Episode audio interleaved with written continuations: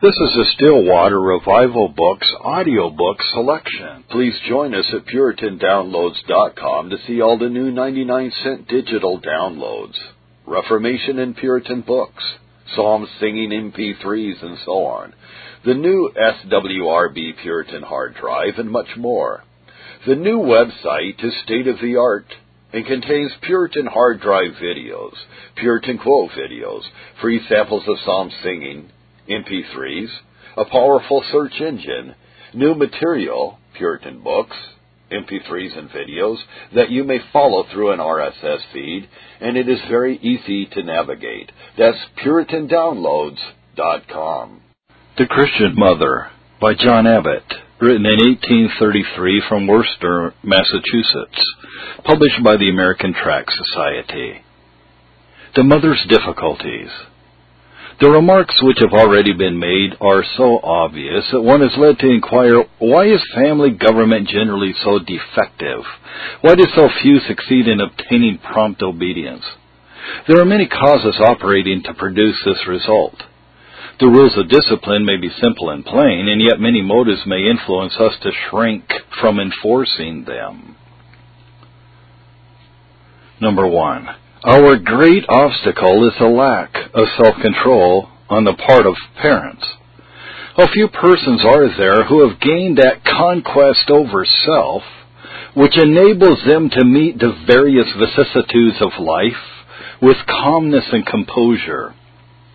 How few are there who are not occasionally, at least, thrown off their guard and provoked to the exhibition of excited and irritated feeling and can a mother expect to govern her child when she cannot govern herself? Family government must most emphatically begin at home. It must begin in the bosom of the parent. She must learn to control herself, to subdue her own passions. She must set her children an example of meekness and of equanimity. Or she must reasonably expect that all her efforts to control their passions will be ineffectual. A child gets irritated and strikes his sister, and the mother gets irritated and whips the child. Now, both mother and child have been guilty of precisely the same crime. They have both been angry, and both in anger have struck another. And what is the effect of this sinful punishment? It may make the child afraid to strike his sister again. But will it teach that child that he has done wrong? That it is wicked to be angry? Can it have any salutary effect upon his heart? He sees that his mother is irritated, and thus he is taught that it is proper for him to be angry. He sees that when his mother is irritated, she strikes, and thus he is taught that the same course is proper for him. The direct effect of the punishment is to feed the flame and strengthen the inveteracy of passion. In such a course as this, there is no moral instruction and no salutary discipline. And yet a mother who has not conquered self, who cannot restrain the violence of her own passions, will often thus punish. When we see such a mother with passionate and turbulent children, no second question need be asked why they are not gentle and obedient. And when we reflect how very seldom it is that we see an individual who may not be occasionally provoked to act from the irritation of the moment, we cannot wonder that the family so often presents a scene of uproar and misrule. This self-control at all times and under all circumstances is one of the most important and most difficult things to be acquired. Many parents have from infancy been unaccustomed to restraint and they find a very great struggle to be necessary to smother those feelings which will sometimes rise almost involuntarily. But we should ever remember that this must be done or we cannot be faithful to our children. We must bring our own feelings and our own actions under a system of rigid discipline, or it will be in vain for us to hope to curb the passions and restrain the conduct of those who are looking to us for instruction and example.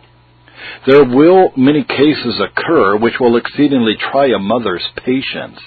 Unless naturally blessed with a peculiarly quiet spirit, or habituated from early life to habits of self-government, she will find that she has very much to do with her own heart, This point we would most earnestly urge, for it is of fundamental importance. Anger is temporary insanity. And what can be more deplorable than to see a mother in a paroxysm of irritation taking vengeance on her child? Let a mother feel grieved and manifest her grief when her child does wrong. Let her, with calmness and reflection, use the disciplines which the case requires, but never let her manifest irritated feeling or give utterance to an angry expression. If her own mind is thus kept serene and unimpassioned, she will instruct by example as well as precept. She will easily know and more judiciously perform her duty. And the superiority of her own conduct will command the respect and the admiration of her children. And until this is done, it will be impossible for a mother to enforce the rules of discipline, simple and obvious as those rules are. Number two. Another great obstacle in the way is a lack of resolution. It is always painful to a parent's feelings to deprive a child of any reasonable enjoyment or to inflict pain. Hence, we are ingenious in framing apologies to relieve ourselves from this duty. Your child does wrong, and you know that he ought to be punished, but you shrink from the duty of inflicting it now, of what avail is it to be acquainted with the rules of discipline if we cannot summon resolution to enforce those rules? It will do no good to read one book and another upon the subject of education unless we are willing, with calm and steady decision, to punish our children when the occasion requires. It is this weak indulgence, this wicked refusal to perform painful duty, which has ruined thousands of families a mother will sometimes openly remonstrate with a father for punishing a stubborn child. She will call him cruel and unfeeling and conform her child in his wilfulness by her wicked sympathy and caresses. What can be expected from such a course as this? Such a mother is the most cruel and merciless enemy which her child can have. Under such an influence, he will probably grow up in wretchedness, not only to curse the day in which he was born, but to heap still bitterer curses upon the mother who bore him. You can do nothing more ruinous to your child. You can do nothing which will more effectually teach him to hate and despise you. You can do nothing which will, with more certainty, bring you in sorrow and disgrace to the grave, than thus to allow maternal feelings to influence you to neglect painful but necessary acts of discipline. I would ask the mother who reads this book if she has not often been conscious of a struggle between the sense of duty and inclination. Duty has told you to punish your child. Inclination has urged you to overlook its disobedience. Inclination has triumphed, and your child has retired victorious, and of course confirmed in his sin. Be assured that thus in your own heart lies one of the greatest obstacles to your success. And until this obstacle be surmounted, everything else will be unavailing. It would by no means be difficult to fill this volume with cases illustrative of this fact, and of the awful consequences resulting. A few years since, a lady was left a widow with several little sons. She loved them most devotedly. The affliction which she had experienced in the loss of her husband fixed her affection with more intensity of ardor and sensitiveness upon her children. They were her only hope. Sad and joyless as she was, she could not endure to punish them, or to deprive them of a single indulgence. Unhappy and misguided woman! Could she expect to escape the consequences of such a course? She was living upon the delusive hope that her indulgences would ensure their love, and now one of these sons is seventeen years of age. A stout and turbulent and self-willed boy. He is altogether beyond the influence of maternal restraint. He is a tyrant of the family, and his afflicted mother is almost entirely broken-hearted by this accumulation of sorrow. The rest of the children are coming on in the same path. She sees and trembles in view of the calamity, which it is now too late to avert. It would be far happier for her to be childless as well as a widow. Her children are her oppressors. She is their slave. It is impossible now to retrace her steps or to retrieve the injury she has done her children and herself. Hardly any situation can be conceived more truly pitiable. And what has caused this magnitude of sorrows? Simply the mother's reluctance to do her duty. She looked upon her poor fatherless children with all the tender emotions of a widowed mother, and could not bear to throw around them necessary restraint, and insist upon obedience to her commands. She knew perfectly well that when they were disobedient, they ought to be punished, that it was her duty to enforce her authority. It was not her ignorance which caused this dreadful wreck of happiness.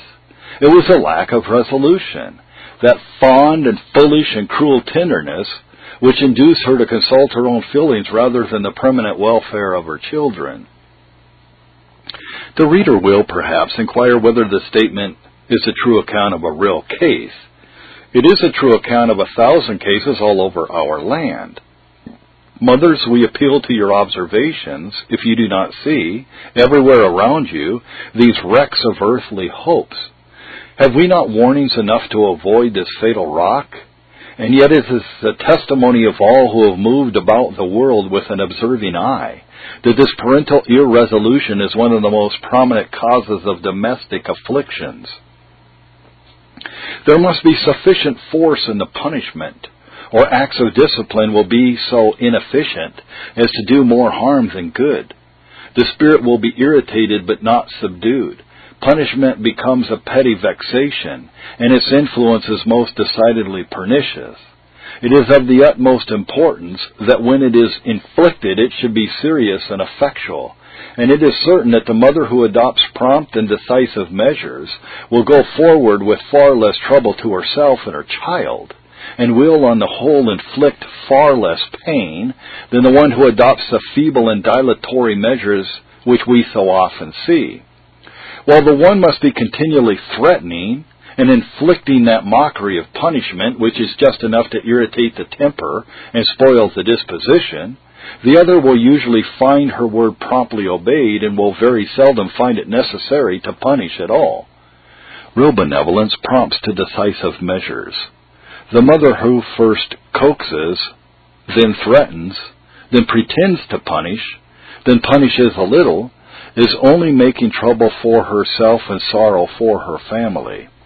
But on the other hand, if she promptly meets acts of disobedience with firmness and inflicts necessary punishment decidedly and at once, she is in the most effectual way promoting her own happiness and the best welfare of her child. A parent is much more prone to be thus fatally indulgent. If a child is of feeble and sickly constitution, such children are very generally spoiled. How strange when God in His mysterious providence lays His hand upon some little one and causes it to languish in weakness and in suffering, that the parent on that very account should neglect that child's welfare and allow its passions to grow unchecked, its will to be stubborn and unsubdued. The mother perhaps is willing to do her duty with her more robust son. She will do all in her power to control his passions and make him a good and happy boy. But the poor little sufferer she will indulge in all its caprices, till passion is strong and irritability is unconquerable, and a deeper sorrow of the mind are thus added to the pains and weakness of the body. Oh, how much cruelty there is in the world which goes by the false name of tenderness or love. Mother, have you a sick and suffering child? You are to that child a guardian angel. If with mild and affectionate decision you enforce your authority, Punish that child if it be necessary to teach him habitually and promptly to obey. If you do not do this, you are the bitterest enemy your child can have. You are doing that which has a most direct tendency to perpetuate its feebleness and to promote its misery. And yet I know that some mothers will still say, What? Speak authoritatively and even punish a poor little child when sick? How unfeeling! There, there is a difficulty. Unkind to do all in your power to make your child patient and happy.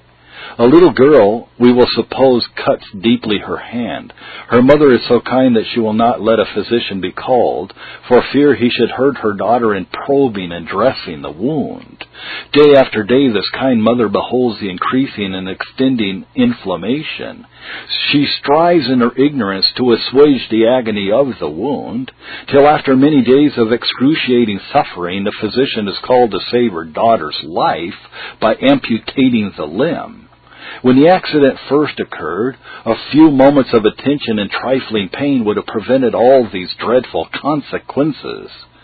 But the conduct of that mother is far more cruel, who will allow the mind's inflammation to increase and extend unchecked, who rather than inflict the momentary pain which is necessary to subdue the stubborn will and allay irritation, will allow the moral disorder to gain such strength as to be incurable. The consequences thus resulting are far more disastrous.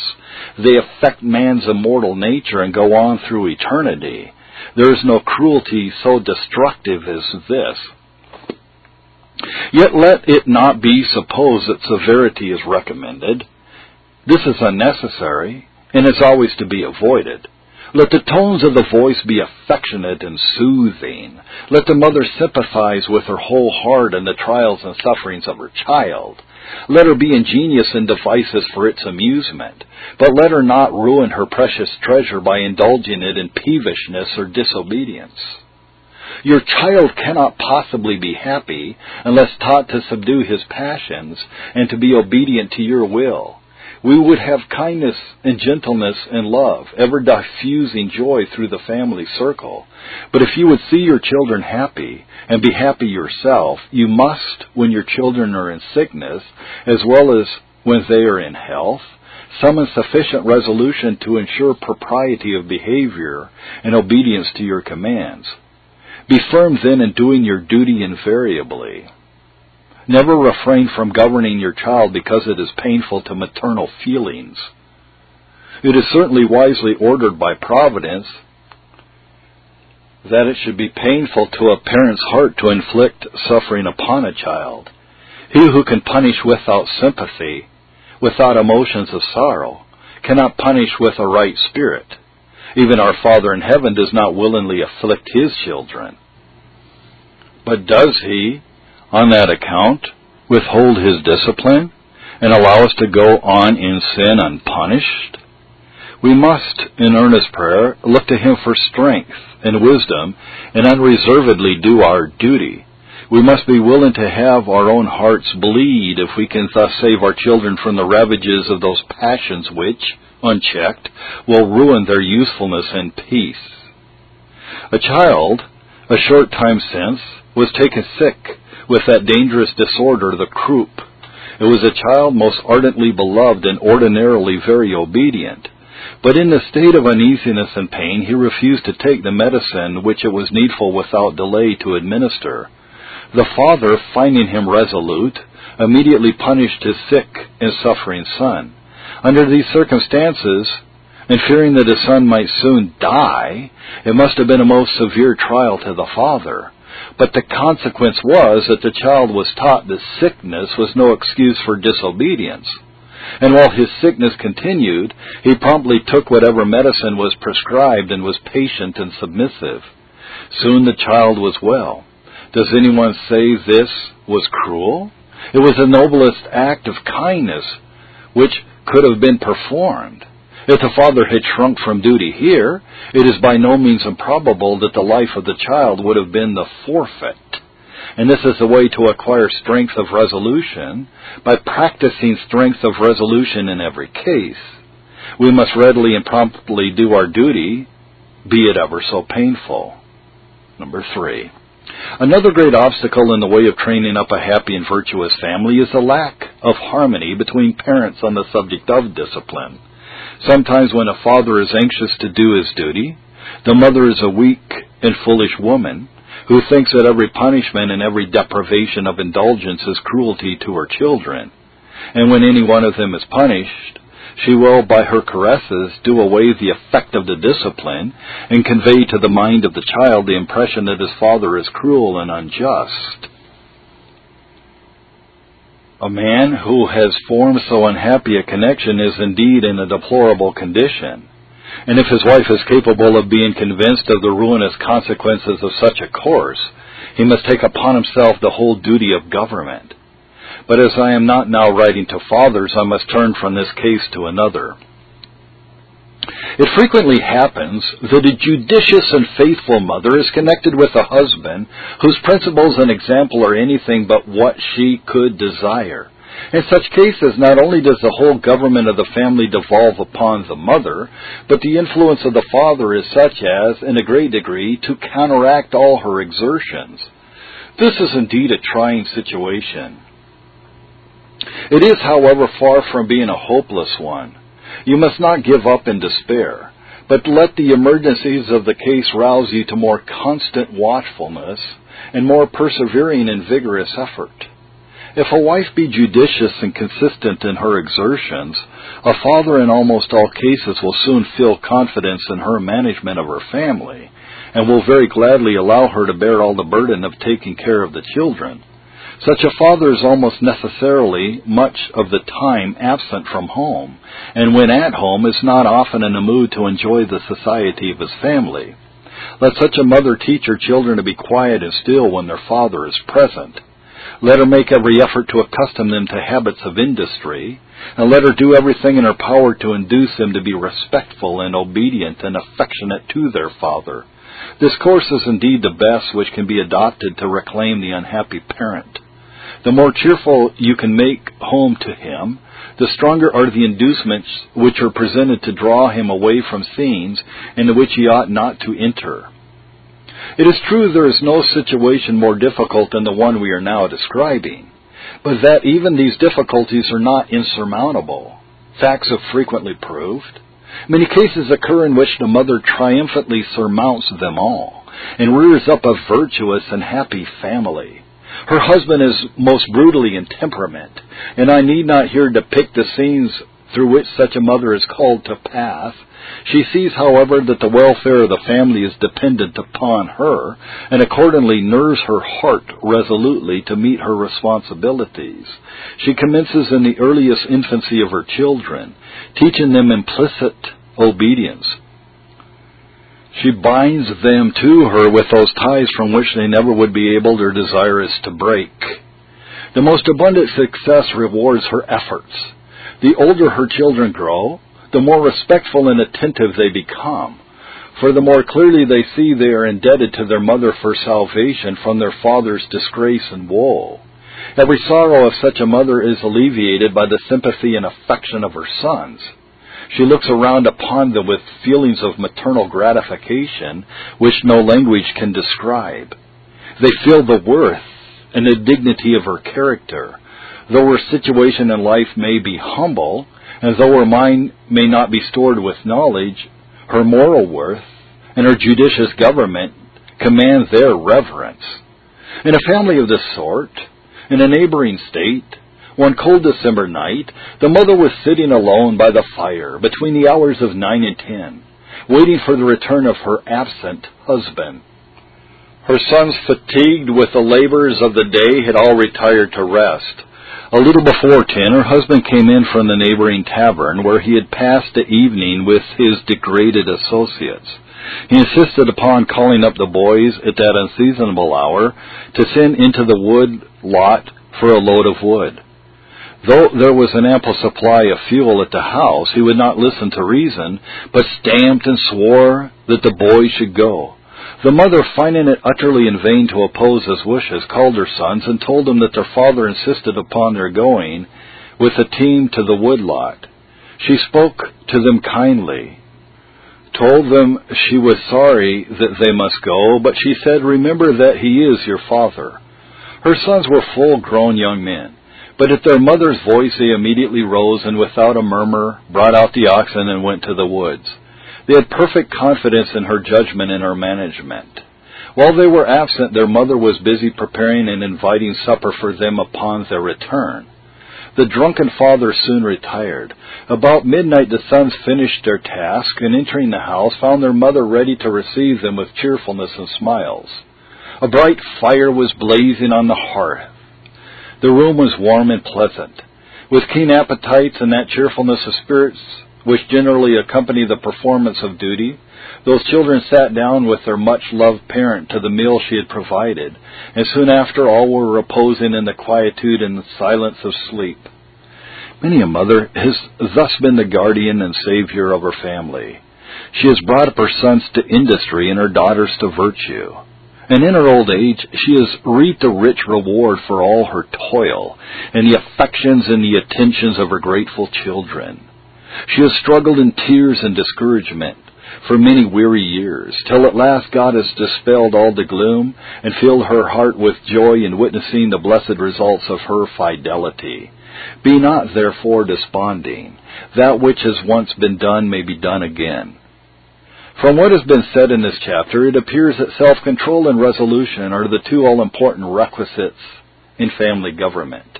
With these two qualifications, which a person is inexcusable in not possessing, almost every other obstacle may be surmounted.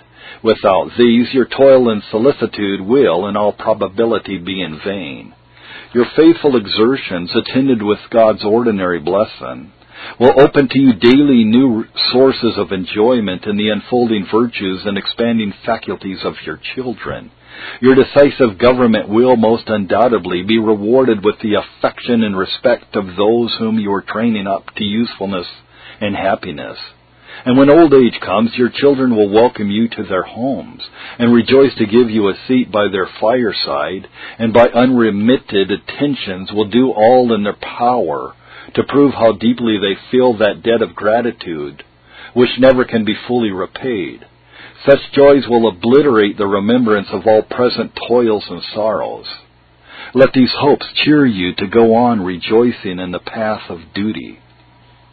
Still Waters Revival Books is now located at PuritanDownloads.com.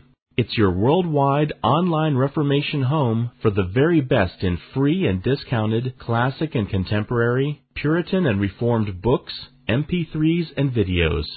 For much more information on the Puritans and Reformers, including the best free and discounted classic and contemporary books, MP3s, digital downloads, and videos, please visit Still Waters Revival Books at PuritanDownloads.com.